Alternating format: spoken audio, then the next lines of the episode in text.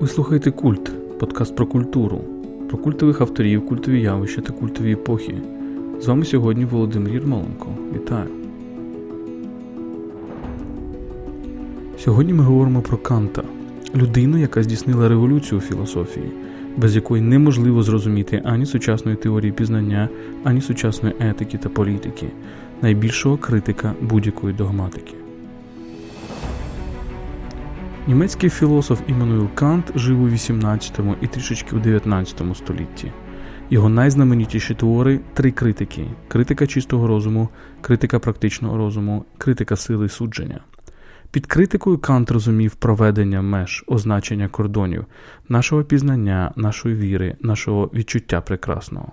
Водночас він дав нам усім відчути, що означає прагнути по-справжньому універсального мислення.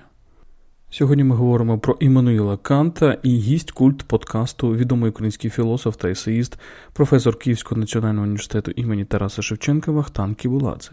Привіт, Вахтанже. Привіт. Іммануїл Кант, так, ну от всі його знають, всі знають це ім'я. Для багатьох із них це такий дуже складний філософ, так, е, дуже складно його пояснити. Але все ж таки це, можливо, один із найвпливовіших філософів взагалі за всю історію. Як би ти от схарактеризував його впливовість? Чому він такий впливовий? Ну, по-перше, ти сказав, що його всі знають. Це вже е, ознака того, що що е, він впливовий, е, що ім'я Канта знають навіть ті, хто не займаються професійною філософією, ба більше, може, навіть ті, хто не отримав вищу там освіту гуманітарну. Це направду одне з найвідоміших імен в історії, в інтелектуальній історії людства і європейської цивілізації. Е, чому так сталося? Е, важко сказати, може бути багато чинників, і е, чому саме Кант. Хоча могло статися інакше. От, До речі, навіть в історії філософії німецької є такий напівжарт, що ми можемо сказати, що перемогла партія Кант Фіхте Шеллінг Гегель. І саме так виглядає сьогодні історія німецької і європейської філософії. Але могла перемогти партія, скажімо, е, Гаман, Якобі, е, Шляєрмахер і Шопенгауер. Це така більш консервативна, більш раціональна. так? Ну, Я б не назвав її консервативною, я б назвав її, можна застосувати це слово ірраціональна, але тут же не лише ірраціоналізм, просто інші сюжети. Скажімо, ба більше ми не знаємо, що відбудеться за 100 років тому що Ніче помирає абсолютно невідомий, та, який надихався Шопенгауером. Шопенгауер теж абсолютно непопулярний. Але якщо взяти, наприклад, вже 20-те сторіччя, то кого читають більше Канта чи Ніче, Канта чи Шопенгауера? Е, незрозуміло. І, скажімо, якщо ми говоримо про 20-те сторіччя, там linguistic turn, лінгвістичний поворот. Так? Але у Канта практично немає нічого про мову, а в Гамана є. Так, Ну і Гердер, наприклад. І да? Гердер, Гердер так, абсолютно, без якого неможливо уявити навіть 19 століття, це романтичне, націоналістичне 19 так, століття. Так. Український ренесанс 19 століття без Гердера, без його, наприклад, е, просто творів про німецькі пісні, які потім перейшли до України, до інших країн, так неможливо уявити. Отже, все ж таки, чому Кант? Що в ньому такого особливого? Е, може, це був такий цайтгайст дух часу, але е, ну, для мене, як для історика філософії, чому чому Кант? З багатьох причин. По-перше, йому вдалося, як на мене, синтезувати кіль- кілька ліній е, в історії європейської філософії. Насамперед, це раціоналізм і імперіалізм. І от трансценденталізм Канта я розглядаю як дуже специфічне і цікаве, цікаве поєднання так, раціоналізму і імперізму. Кант е, це філософ, який е, на засадах свого трансцендентального методу е, спромігся висловити дуже важливі думки практично у всіх сферах філософського пізнання. Починаючи від теоретичної філософії, критика чистого розуму, практична філософія, філософія моралі це критика практичного розуму, філософія мистецтва, філософія навіть можна сказати культури в сучасному сенсі цього слова, це можна говорити в такому сенсі про критику е, е, сили судження. І окрім того, от неочікувано, наприклад, Кант. От Я вважаю, що дуже важливий його твір, не такий впливовий, скажімо, і не такий відомий, як критика чистого розуму. до вічного миру де Кант взагалі вперше е, говорить про е, речі, які сьогодні для нас дуже важливі: про людство в цілому, так, про можливість миру не лише на території окремої країни чи там континенту, а взагалі миру для всіх людей. Е, тобто, це це ідеї, які сьогодні вкрай актуальні, і, і ми не можемо цього досягти. А Кант Кант дає якісь рецепти. Наскільки вони дієві, то інше питання. Але виявляється, що от він розбудовує якийсь метод, який дає йому змогу говорити такі речі, які промовляють до нас сьогодні, які для нас сьогодні є актуальні. І тут дуже цікаво, що в принципі та людина, яка його продовжувала, та фіхте, про якого ти згадав, це з нього ми можемо починати історію націоналізму, та його знамениті промови Як нації. Та. Тобто, оці якісь е, суперечки, які нас пронизують, ну, грубо кажучи, там Трамп і Байден, так, або там Брекзит чи е, Трамп Рімен. і Байден, Кант і Фіхте. Так. Чи навпаки, ну, Цікаво, якби якби Кант і Фіхте брали б участь в американських виборах. То да? хто був би ким? Трамп це ну, все ж таки Фіхте. Фіхте, так? без сумніву, він каже: Я дорівнюю я, ну це Трамп, так? так.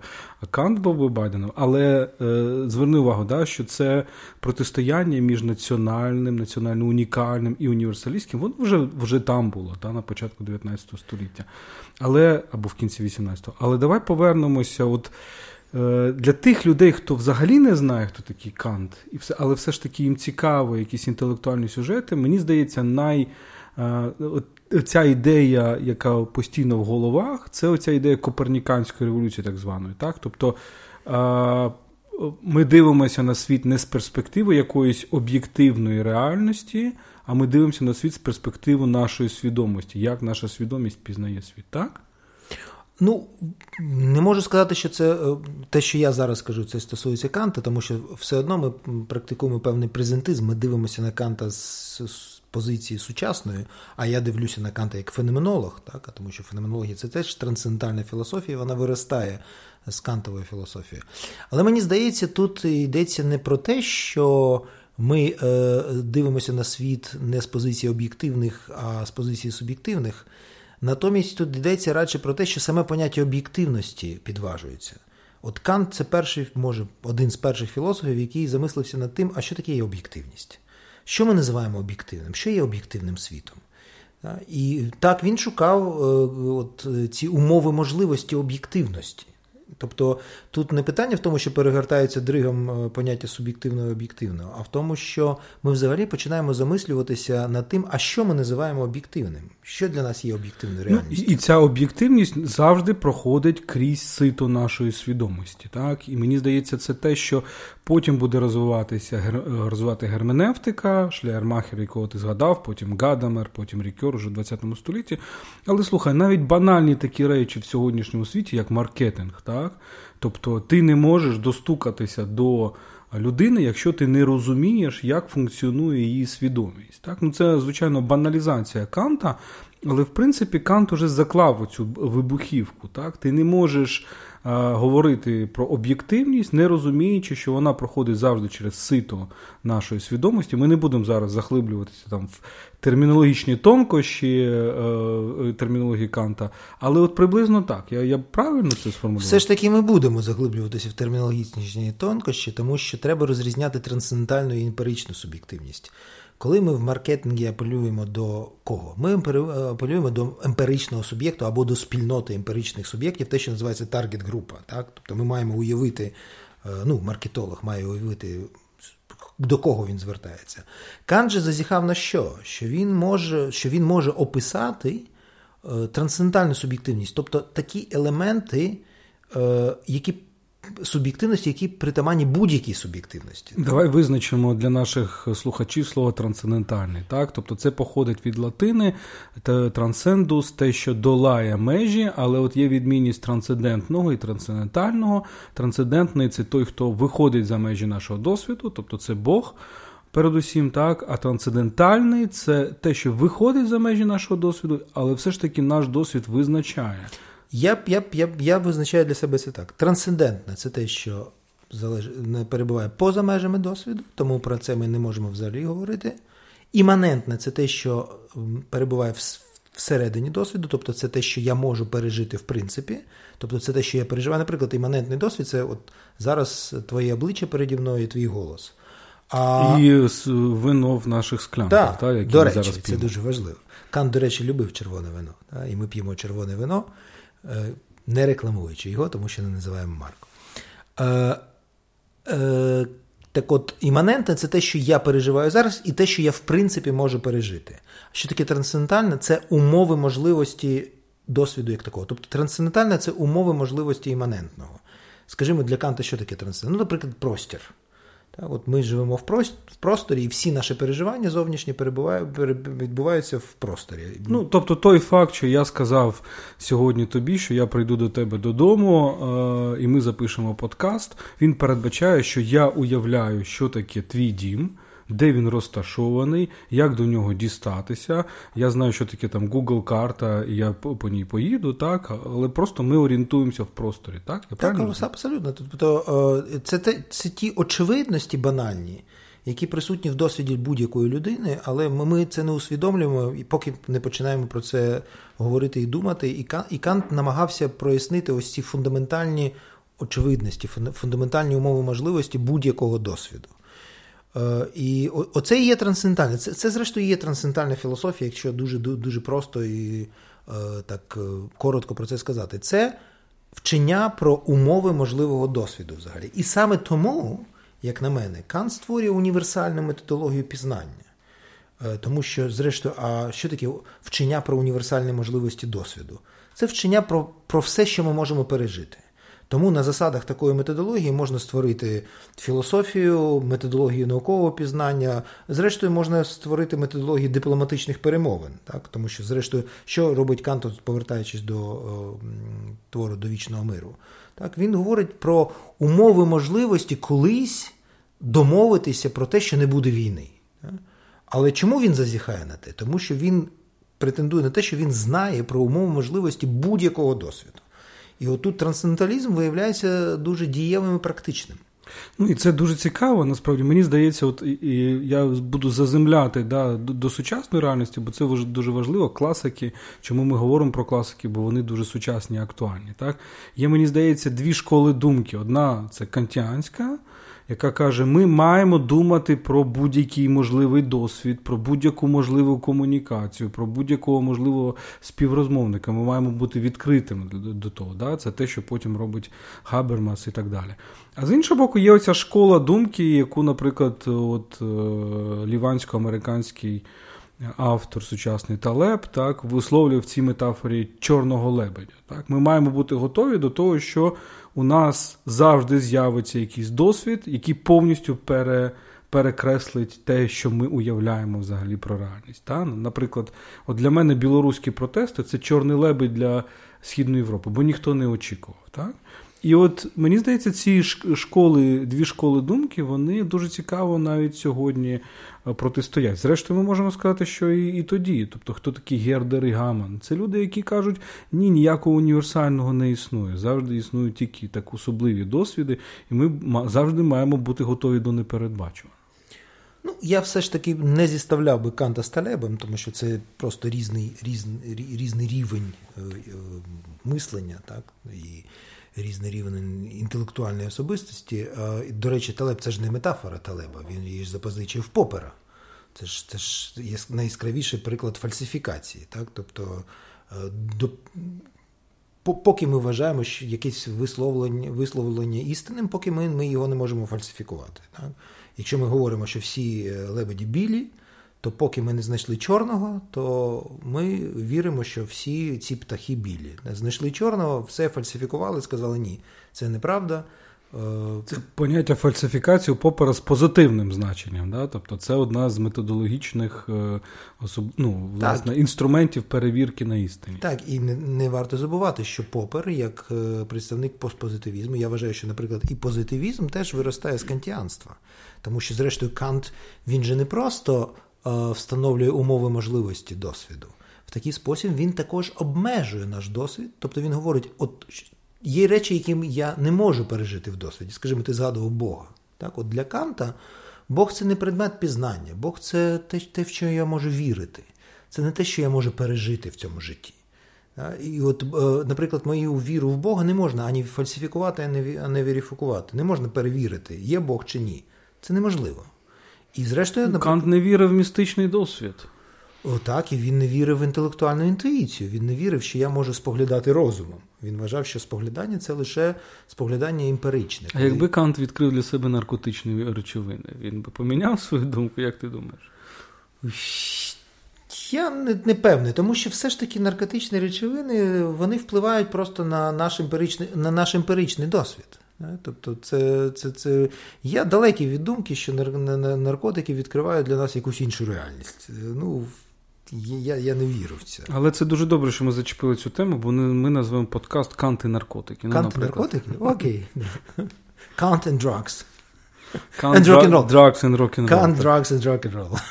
Добре, але давай повернемося. Да? Тобто, о, мені здається, оці дві школи мислення, тобто школа, яка зорієнтована на універсальне, і школа, яка зорієнтована на неочікуване, вони от в, в такій в діалозі з ними можливо щось знайти цікаве. Як тобі здається? Ну, я би протиставляв, що ти, ми, ти, ти інш, інший, іншу лінію задав. Направду, Кант, чому нам цінний Кант? От що почалася наша розмова? Чому Кант? Чому сьогодні, на початку 21-го століття, ми говоримо про Канта? Тому що Кант це універсаліст. Так? Тобто Кант створює універсальну можливість існування людства взагалі. Тобто він говорить, от всім людям щось притаманне спільне, і я хочу це показати. Натомість, ясно, є інші варіанти, коли е, філософи кажуть, так, в нас є щось спільне, але є щось відмінне. Таке, що відрізняє нас принципово одне від одного. Але Якщо виходити в практичний вимір, то до чого це е, спричиняється? Що є речі, про які ми ніколи не домовимося. От Чому для мене важливо, дуже знов повертаюся вкотре до цього твору Канта до вічного миру. Тому що, зрештою, Кант чому нам цінний сьогодні? Що Кант про що нам говорить? Що ми люди. І тому, в принципі, ми фундаментально можемо домовитися про якісь найважливіші для нас речі. Натомість будь-яка партикулярність, так, вона говорить, ні, ми люди так, але. Ми от ніколи там, умовно, якщо говорити вже про сучасний там контекст, мусульмани не домовляться з християнами, буддисти з індуїстами, і і, і це війна всіх проти всіх. Я тут згадую одного з найбільших антипросвітницьких і антикантянських, можна сказати, філософів, хоча він навряд чи знав Канта, Жозеф Демест, француз, mm-hmm. який сказав, що я ніколи не бачив людей взагалі. Я бачив французів, німців, е, англійців, і завдяки Монтескє, така іронія, і завдяки Монтескє я навіть можу уявляти, що можна бути персом. Да? Тобто це алюзія до е, перських листів Монтескє. І справді, мені здається, з одного боку, ми можемо бачити якийсь гуманізм в цій фразі. Так? Тобто кожна група вона унікальна, вона не схожа на себе і так далі. Але мені здається, що сьогодні оцей мультикультуралізм, так, оцей акцент на інакшості, він дійшов до якоїсь межі, коли ми кажемо, ну та, ця культура інакша. Російська культура інакша, значить, у них там суверенна демократія, Путін, і вони кажуть, нам е, міжнародне право не указ. Або там Шаріат це інакша культура, і от вони можуть там страчувати людей і так далі. Мені здається, зараз це дійшло до тупика, до глухого кута. І тут Кант абсолютно унікальний і актуальний, тому що він справді говорить: так, попри всі відмінності, є е, люди, є є те, що об'єднує людей, і більш того, є навіть те, що він називає трансцендентальним. Да? Можливо є якісь інші істоти, не люди. Так? От Кіборги, наприклад, з'являться, штучний інтелект, інопланетяни. Якщо у них є там щось на кшталт свідомості, ми з ними можемо спробувати домовитися, так? Ну так, тому що, е, до речі, е, до речі, для Канта ж е, він же коли говорить про трансцендентальну свідомість, про трансцендентальну єдність а перцепції, так, ми мали це озвучити. Е, йому ж не йдеться про трансцендентальну єдність людської аперцепції. Тобто він зазіхає в чому в чому таке дуже важливе зазіхання трансценденталізму, що це умови можливого досвіду взагалі, тобто будь-якого. Будь-хто може бути суб'єктом цього досвіду. Ну, Для Канта не існувало кіборгів чи там штучного інтелекту, радше тут приклад янголів. Так? От, ян, от ми, Чи можемо ми домовитися з янголами? На засадах кантової філософії так. Ми можемо знайти щось спільне, тому що якщо в янголів є досвід, то ми можемо з ними з ними якось спілкуватися. Ну, я так інтерпретую Канта. Якщо у янголів є досвід про їхнє дитинство, про їхніх батьків, там про їхнє виростання в е, бідних е, кварталах е, під Києвом, да? це дуже Ні, цікаво. Я думаю, що простіше. Якщо в янголів є досвід просто споглядання. Якщо ян, якщо янгол бачить, якщо він бачить той самий предмет, що і я, то ми про щось можемо домовитися. А щойно ми можемо про щось домовитися на цій принциповій первинній домовленості, ми можемо будувати всі інші домовленості. І тут від е, тут від епістемології вчення про пізнання прямий перехід вже можливий до до філософії моралі, до філософії політики тощо. От якраз я хотів перейти вже до до цієї теми. Ти говориш про вічний мир, і і тут дуже важливо от зачепити таке поняття у Канта як регулятивна ідея. Так Він каже, що те, що ми не можемо досягти миру зараз чи вічного миру між націями, між народами не означає, що ми не маємо до неї прагнути. Те, що ми не можемо бути всі добрими, не означає, що ми не маємо цього добра прагнути. Так? Тобто є в нашій свідомості якась ідея, ідеал, вона регулює наші прагнення до чогось, так? Е, так, і е, знов таки це це, це знов наслідок його позиції як транс, трансценденталіста. Е, і е, він говорить, що є якісь ідеї, які уможливлюють той досвід, який ми маємо. Е, точніше, він називається формами досвіду, скажімо, той самий простір або час, або категорії розуму, відповідно до яких ми мислимо, скажімо, категорія причиновості, так, що щось щось зумовлює, якась причина зумовлює якийсь наслідок. Це притаманно всім, це не лише філософам, так мислимо, мислимо ми всі. Але є якісь такі ідеї, які не е, уможливлюють наш досвід, реальний, який ми переживаємо, але втім, вони абсолютно нам потрібні. Скажімо, та сама ідея Бога, або ідея душі, або ідея Всесвіту. Так, от... Або ідея свободи. так? От от що що мене зараз іду знову дискусія, чи нейронаука каже, що людина не вільна, тому що нас визначають якісь от, оця причинова, причинові зв'язки. так? Там Харарі каже, що ця значить, ідея свободи вона абсурдна, тому що насправді у нас немає повної свободи вибору, свободи волі, тому що нас завжди щось визначає і нами щось маніпулює. Мені здається, це ну, просто люди не читали Канта, тому що Кант тобі прямо каже, що ти ніколи не бачиш абсолютної свободи в, в житті. Так? Це не емпіричне поняття, це регулятивна ідея. Є у нас ідея свободи, до якої ми прагнемо. Звичайно, нас все постійно визначає, але ж не в цьому сенс е, поняття свободи. Так, так. Тому що в, в нашому житті є речі, які не зумовлюють наш досвід, а які регулюють його. Так, от, е, ну, Тому для Канта це, це, це норми. І ясно, що це пов'язане з нашою свободою, з абсолютною свободою. Тут іншого е, філософа треба згадати який навряд чи може бути визнаний кантіанцем, але який розвиває цю тему свободи, це Сартр. Е, от В нього є така е, парадоксальна теза: ми приречені бути вільними. Так? Тобто, от парадокс в тому, що ми не вільні в тому, що ми вільні. Ми не обираємо бути свободними чи ні. Ми вільні. Свобода це головний вимір нашого життя. І коли ми е, в чому нещирість всіх цих тез про те, що а, ну ми там зумовлені там нейрофізіології, тощо. Ну, так само ми можемо ще один крок зробити, і тоді опинимося вже в ситуації нацистських чи комуністичних злочинців, які просто виконували злочинні накази. І казали, ну, я ж я ж наказ виконував. Так, А чим чим відрізняється Айхман від е, сучасного прихильника примітивного прихильника нейробіології. Айхман каже, мені Гітлер наказав, а сучасний прихильник нейробі... ну, умовний такий, так, примітивний, ось ці ці ідеї про те, що в нас немає свободи, каже: ну це мені не Гітлер наказав, а це мені мій, мозок наказав, там мої клітини. І повністю це це просто вбиває відповідальність. Так? Абсолютно. Відповідальності абсолютно так. немає. І Кант це прекрасно розумів. Кант розумів, і, і тому він поняття свободи, і це абсолютно геніальна думка Канта поняття свободи він вивів з царини теоретичної філософії, так, в царину так званої, те, що він назвав практичної філософії. Він, Тобто, грубо кажучи, він сказав, свобода це не питання, яке ми бачимо, це не, не щось, що ми бачимо в реальності, і ось ми бачимо вау, абсолютна свобода. Свобода це норма. Да, це скоріше. І тут дуже цікаво.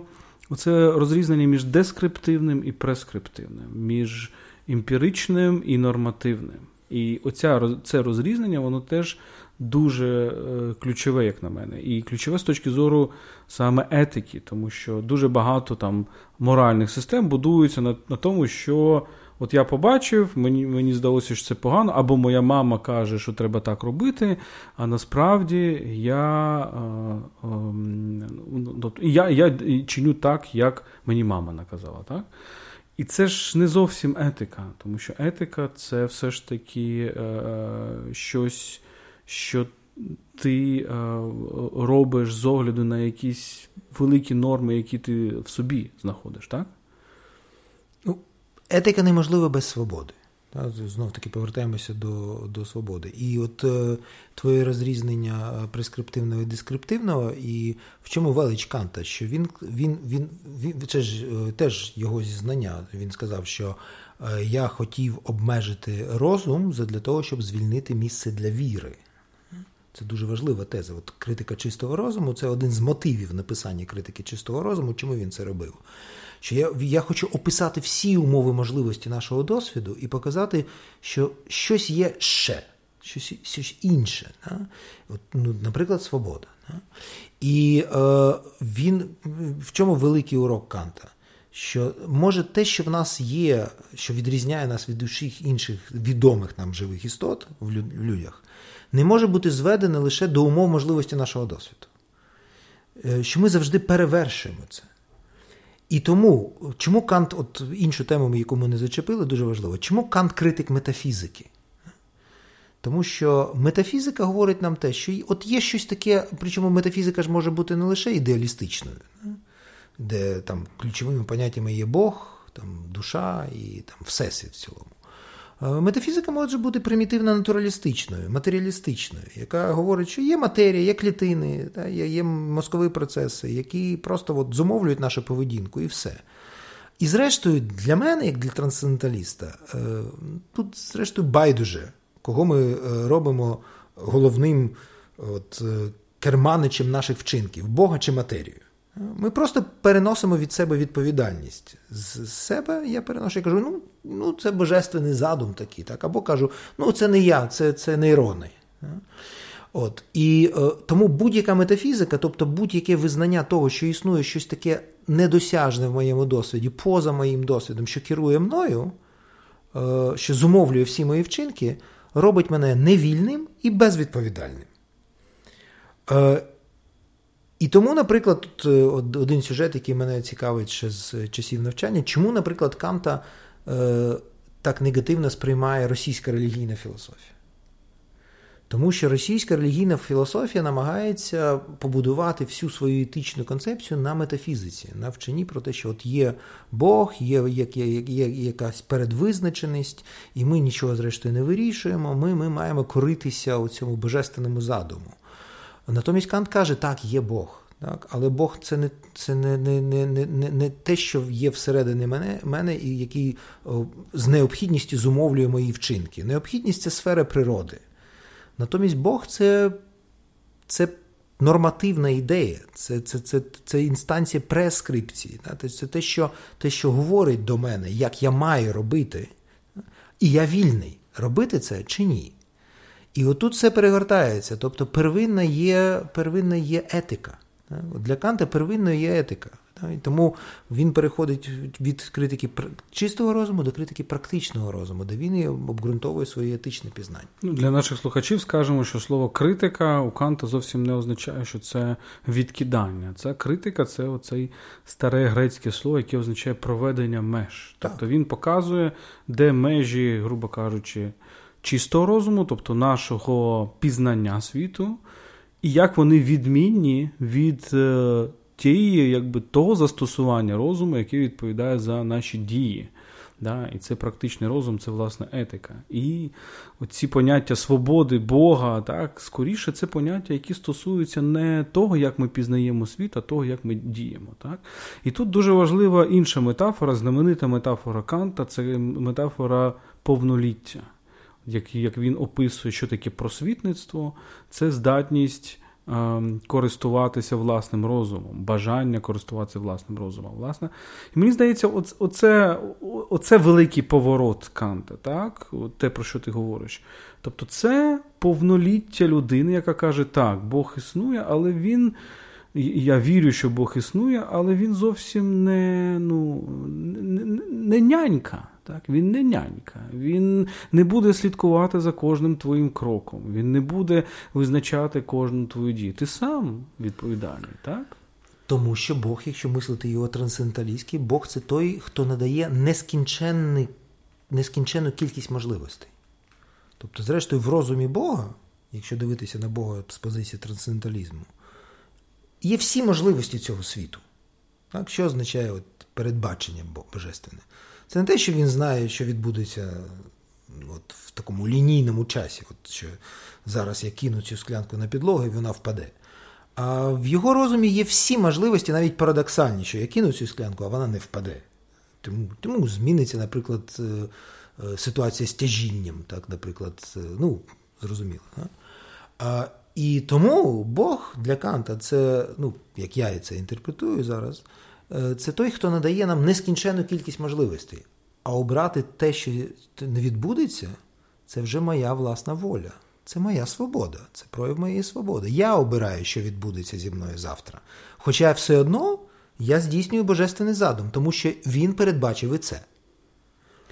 Я просто сподіваюся, що ми довели трішечки нашим слухачам, наскільки актуальний кант, тому що Ну от один із нещодавних серіалів, які ми з тобою дивилися, я я дивився за твоєю порадою, Devs називається, так? Якраз, тобто developers, але потім виявляється, що це Devs означає ну, це латинкою, якщо писати, це Deus, так? Тобто про Бога.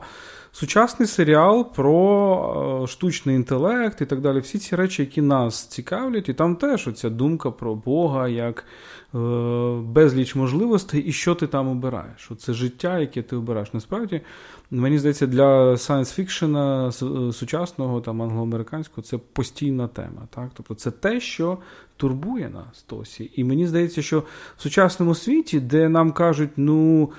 Нами всі маніпулюють, ми вже не можемо нічого обирати без оцих маніпуляцій. Ми, Кожен наш вибір він зумовлений тим, що нам кажуть маркетологи, що нам кажуть Фейсбук, що нам кажуть соцмережі. Це все правда, можливо, але це зовсім не не заперечує того, що ми скажемо, ну ладно, ми не вільні, значить ми безвідповідальні, правда? І в цьому виявляється, що Кан знову актуальний, тому що він каже: ви, люди, маєте бути повнолітніми. Мені здається, що ми зараз знову стаємо е, дітьми да, скрізь у світі. Є якийсь рух від просвітництва назад до якогось дитинства. І тут Кант це такий е, аларм, це такий будильник, який каже: чуваки, Бог е, пішов покурити, так? Бог породив вас і пішов відпочити. І якісь інші сили, не знаю, Трамп, Америка. Е, всесвітній капіталізм, е, вони, ну, вони, звичайно, впливають на ваше життя, але не так, щоб на 100%. Ні, ну Мені здається, що мені здається, що Трамп це також, зрештою, дитина Бога. Хочемо ми цього чи ні. Це все прояв божественного задуму. Щось ми багато про Бога почали говорити. Але е, ми повертаємося тут, мені здається, важливіше повернутися до поняття свободи. Парадокс свободи полягає в тім, що коли ми обираємо бути невільними, так, коли ми говоримо, коли я собі кажу, ну я заручник е, цих сучасних технологій, я обираю те, що мені пропонує реклама, я голосую за політичного діяча, якого мені нав'язали, то що я ж це роблю вільно. Я вільно обираю не свободу. Люди, які живуть в тоталітарних суспільствах, вони ж також вільні, вони вільно обирають це. Росіяни вільно обирають те, що вони живуть в Росії, а китайці те, що вони живуть в Китаї. Вони можуть жити інакше. Фундаментально, тобто на от якомусь фундаментальному антропологічному рівні, в них завжди є шанс жити жити інакше. Тому вони не можуть сказати просто: ну, така ситуація, так мені нав'язали. Ні. От в чому кант? Що е, оцей вимір свободи, перехід від теоретичного розуму до практичного, де де вже починає домінувати свобода. От в теоретичному розумі, так, я зумовлений, я не можу пізнавати те, що перебуває за межами простору трьохвимірного. Я не можу пізнавати те, що я не можу жити поза часом. От я така істота. Тут я не вільний. А от коли йдеться про вибір того, що я хочу зробити в наступну мить, отут я розриваю цей зв'язок причиновий. Тут я опиняюся в, в, в, інш, в іншій ситуації, в ситуації свободи. І ця свобода це подарунок Бога. Бог так випробовує мене, Він дає мені такий шанс бути вільним.